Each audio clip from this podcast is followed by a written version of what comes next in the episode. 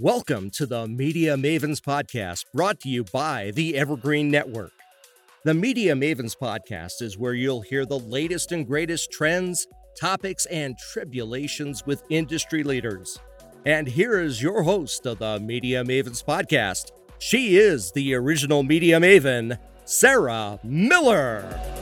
Hi, this is Sarah Miller, CEO of Axis Entertainment and your host for Media Mavens podcast. And I'm here with my co-host Michelle Koshman, Chief Creative Officer for AMB Publicity. Hi, Michelle. Hi, Sarah. How are you doing? I'm good, good, good, good. What have you been Tuesday. up to? Right now, I've been streaming my Spotify surround sound for the office at home, which um, I think is good timing for our next host or our next guest today. guest host. It's all the same these days. It's Tuesday. But Let's do okay, it. We're going to let that faux pas go because technically sometimes I feel like we're the guest on our own podcast. But let's bring Josh Simons on, uh, CEO and co-founder for Vampr, which is a tremendous uh, live or a streaming music company. Josh, welcome to Media Mavens. Hi, Josh. I'm happy to host from now on. Will you, Will you please ask away? Ask questions. We know. That we know that, that's how we announce things around here. Oh. Sarah, Sarah and Michelle, how did you meet one another? Well, exactly. Oh my God, we met years ago at a music event, and you know, it just went from there. But Josh, you're an amazing host. Wow, you have a good start and layup there. Thank you. Thank um, but let's okay. So, so I we are kind of excited to talk to you. I mean, it's so funny because I literally just got my Spotify to stream throughout the house and everything from the main system. But like, you know, we've been big in the music space for a long time as an agency. And, you know, the music industry is taking a beating just because you know the labels are not adapting to new technologies. You know spotify came on the market. They're taking over. And spotify is actually running and apple all of our podcasts right now as is iheart. And so it's interesting how the evolution of the music industry has really embraced technology you know up to where we are now. And you know you just launched Vampr like a year ago, correct? Or tell us a little bit about what you're doing over there and the history of this. Sure. We actually launched Vampr about three or four years ago, but we've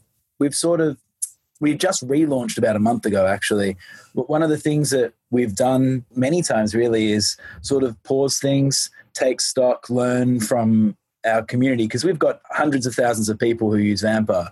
So it's not uncommon now for us to actually stop for a second, find out what they want, and then I w- pivot's the wrong word, but adapt the product offering, add to the suite of tools that we offer artists, and sort of build that way, which is a very startup approach to take to a more music focused product. So that's yeah, I mean that's possibly why you got the idea that maybe so, you, know, so, so you guys, ago. so so my wonderful um, host, co-hosts today, you um so tell us what the difference is because this is more like a collaboration tool for yes. online artists creatives and it's not it, it's in this music genre on the in the corner of innovation and music but you're not a competitor of spotify and iheart and the rest of them. Like where do you fall into the music category with all of this? Yeah that's a great question. And yeah we're definitely not a streaming platform. We don't you know have relationships with labels like that. If, if anything we, we're servicing stuff that's made on Vampr back to the streaming platforms. But i'll explain exactly where we are. We, we're kind of a i guess a product that pulls together all the essential tools and services that artists need into one centralized app. So what does that actually mean in in you know in practice? Well, right now an artist probably has a SoundCloud page, an Instagram account for their visual side of things. Um, they probably distribute their music on TuneCore or CD Baby. They might have their publishing handled by Songtradr. So that right now they've got all these different services scattered across various providers. What Vampr sort of aims to do is not necessarily replace any of those providers, but allow you to manage it all inside of the one place and network while you're there. So it's you know the best way to put it is like LinkedIn for the the creative ecosystem with a you know a heavy focus on music because that's our sort of roots and where we started. But we're just trying to pull people together and pull their pull their services into one place, and we've been able to find really interesting ways to do that, especially this year when live touring has come to a complete you know halt and and Absolutely. artists have no money so um, we're trying to bring tools that help them in that well, respect. So, so you're working like with CD Baby and TuneCore. I we know these guys well from other digital music clients. Are you pulling all of them in to like your social platform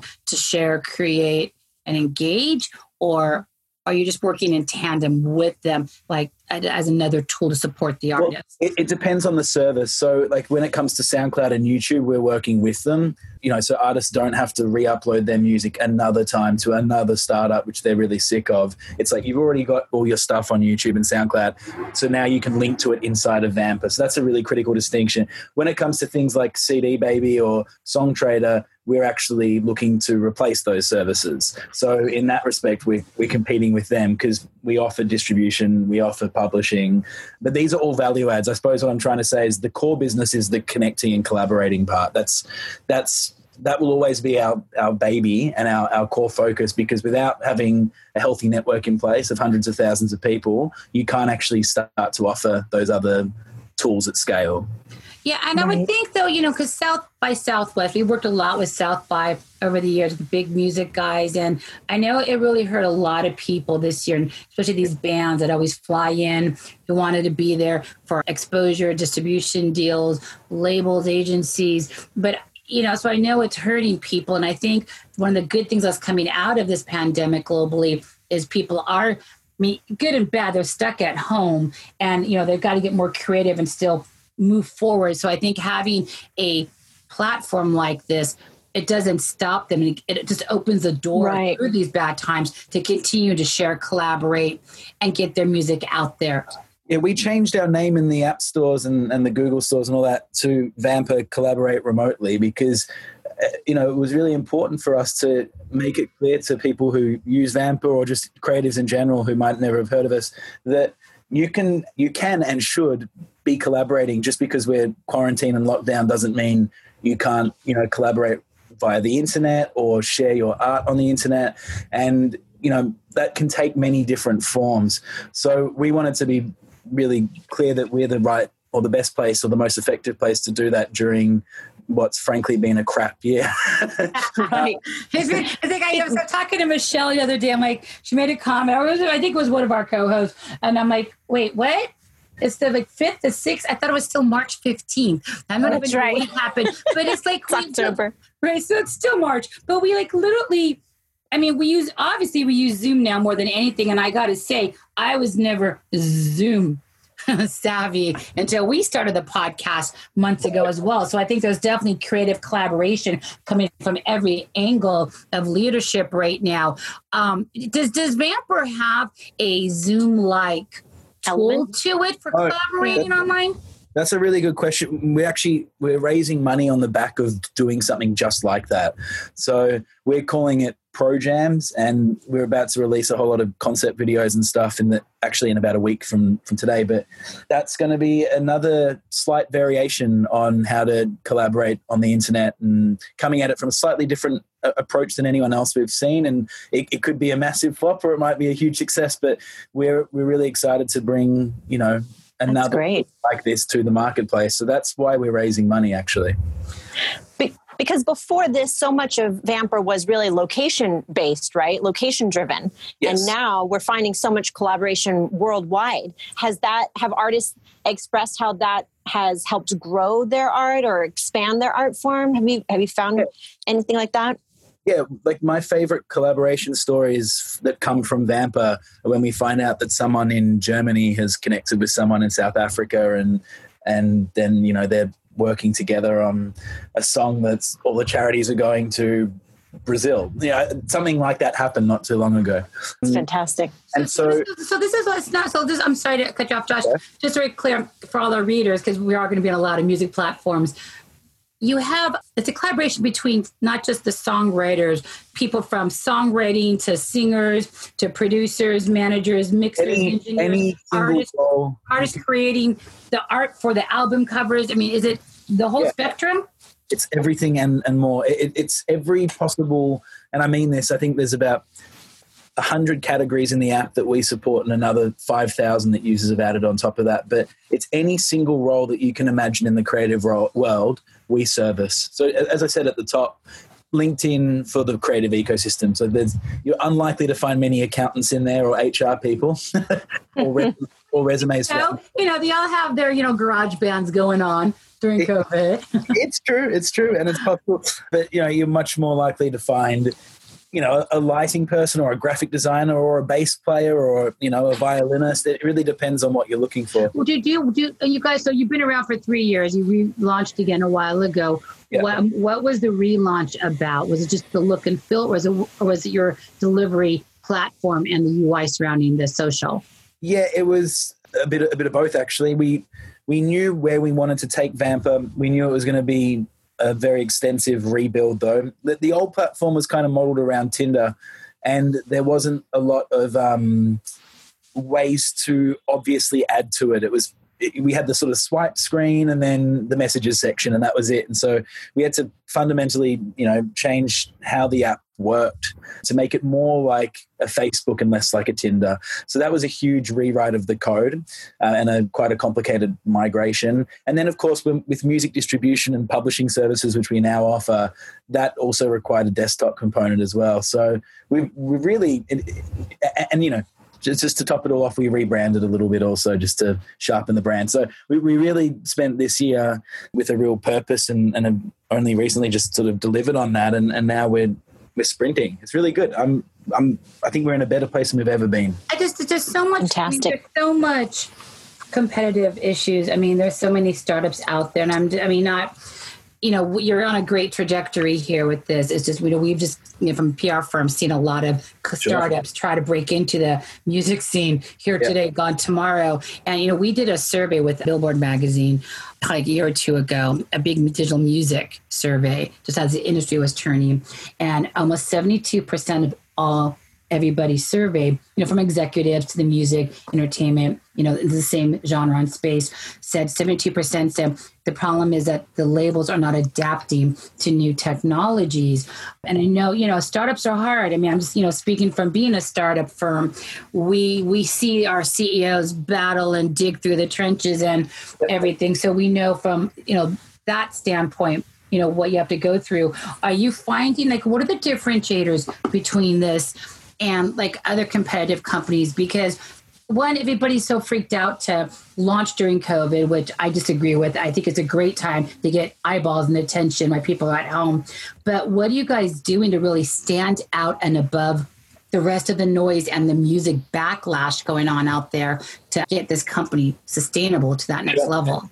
That's a, another brilliant question. You're just full of brilliant questions, Sarah. Thank you. You're my co-host. We're all good together as a team of co-hosts.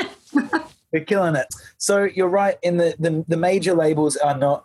I mean, Warner Brothers is the exception, I suppose, but the others don't really embrace music tech at all. In that they're not really making investments. They're not really doing many acquisitions.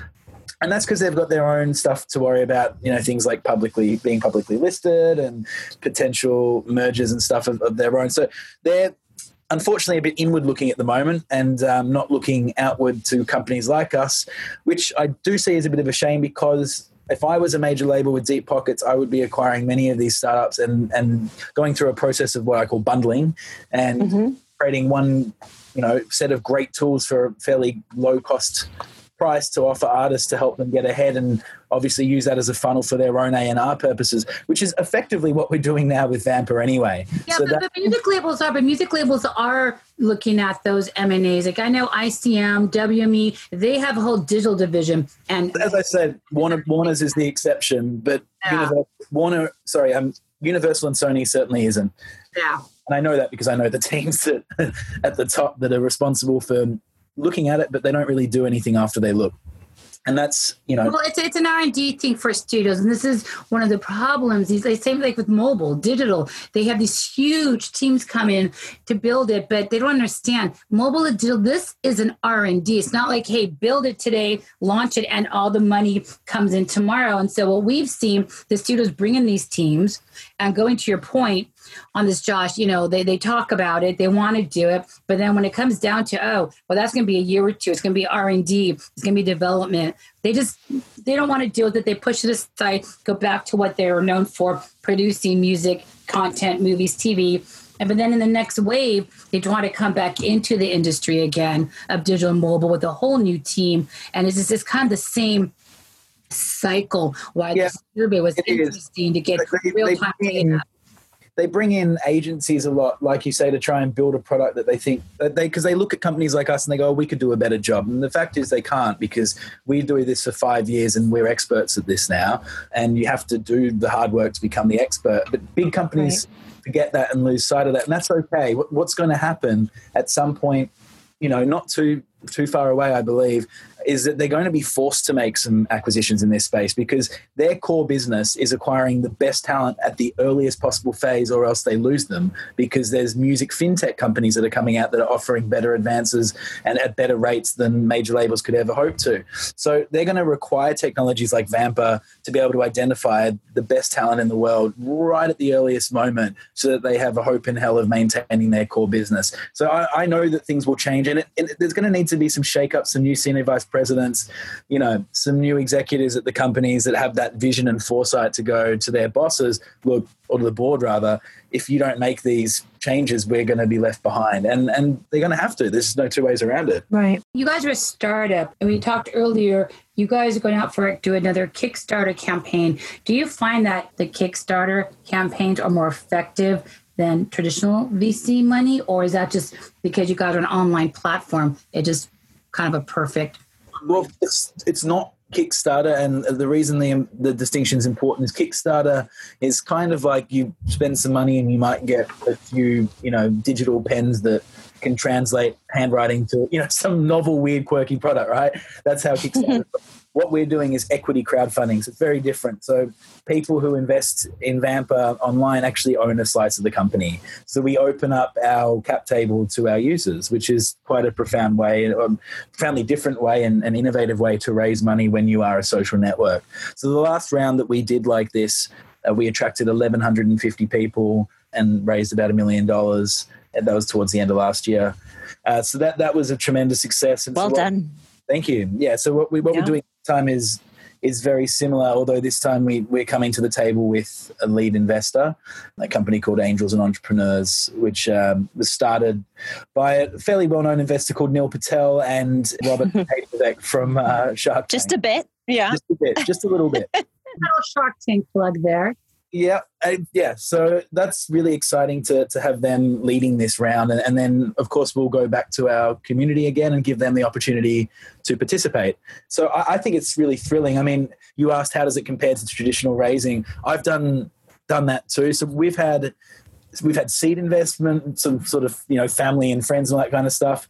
We've had angel investment from music industry executives and you know various companies, and we've done VC as well in our last round, and now we're doing crowdfunding again. So we've actually done every almost every possible type of fundraising at some point.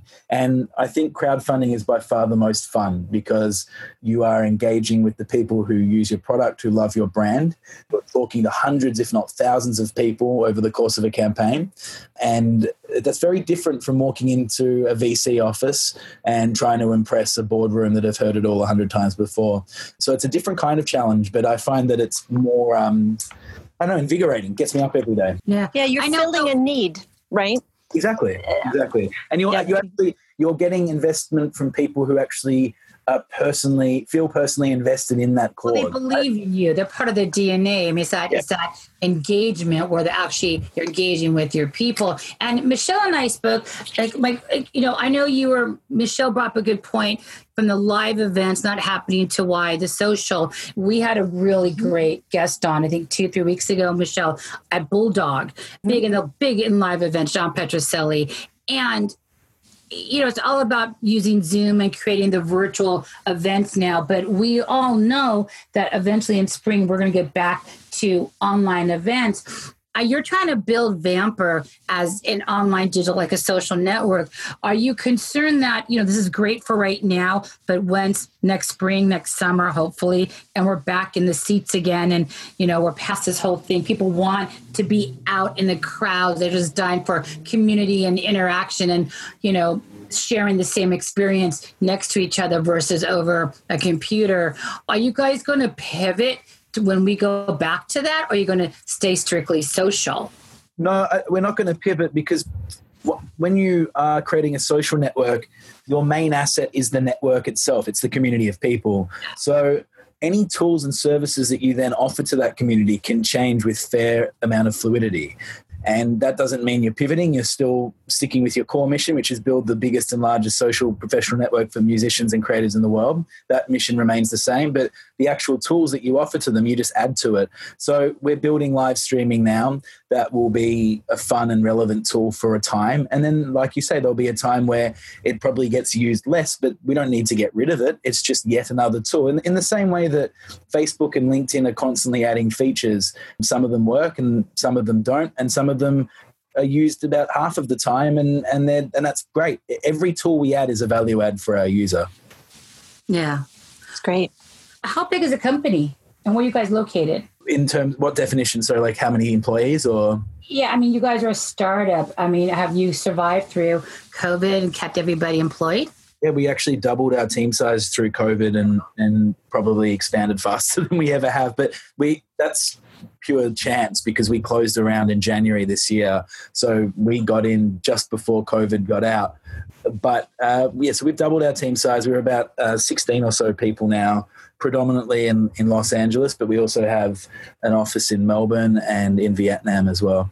Wait, where are you? That's fantastic. You're in. You're not here in LA. You're in Australia, right? No, I'm I'm here in LA. I'm in Los Feliz right now. Okay, okay. I kept thinking you were from overseas. Like, and you're a startup. I'm like, what? Let's talk about for minutes about some of the startup challenges. I mean, because everybody knows, you know, ninety seven percent of most startups fail in the first year or two without strategy, PR, go to market. Are you facing in those challenges, or where are you guys at to get the word out? And what are you guys doing? Because you got a lot of people out there, from artists to creatives, that are all sitting around looking for more things to collaborate on?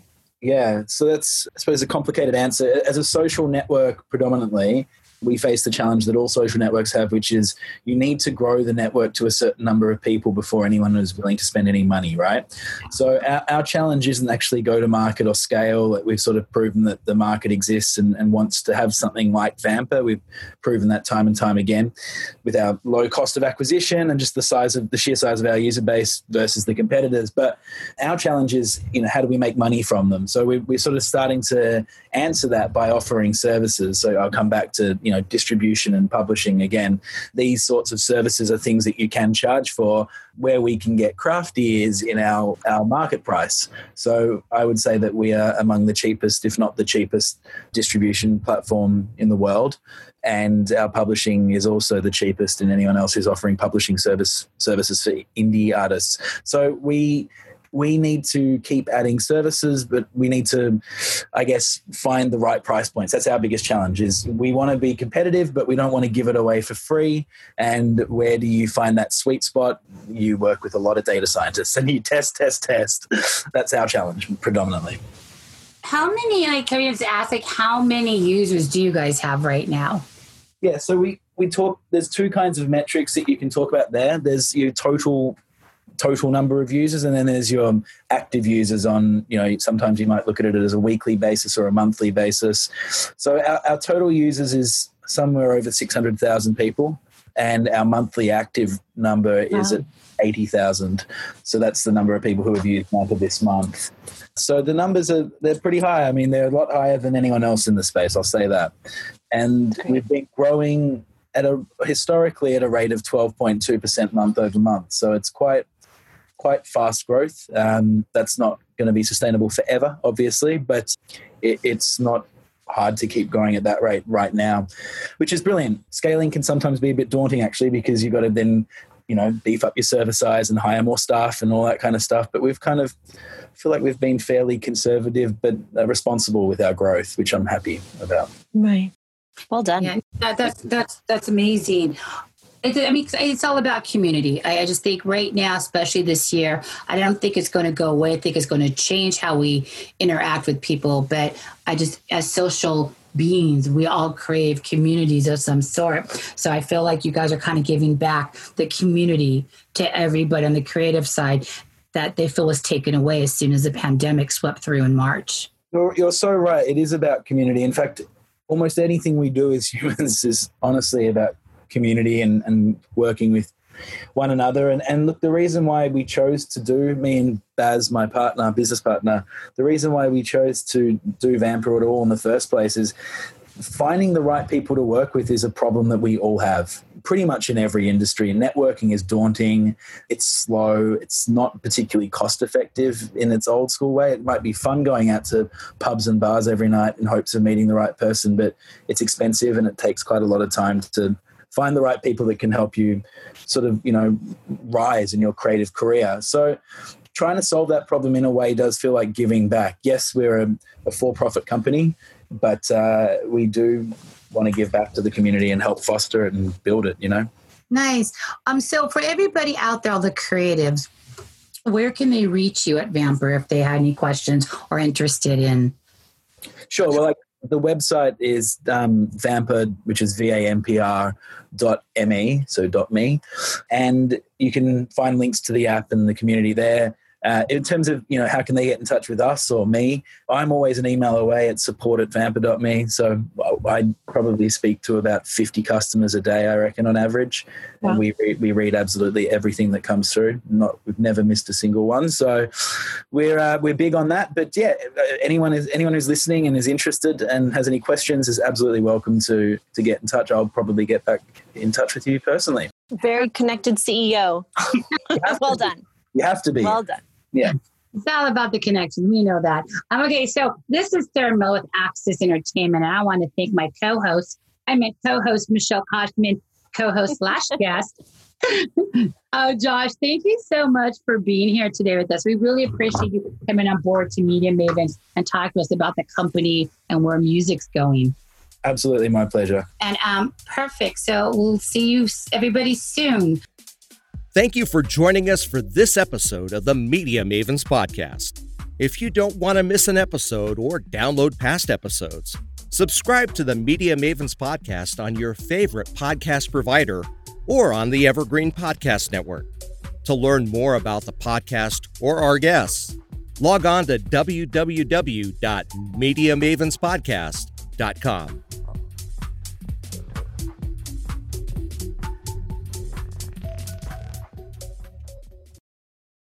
This podcast is a part of the C Suite Radio Network. For more top business podcasts, visit c-suiteradio.com.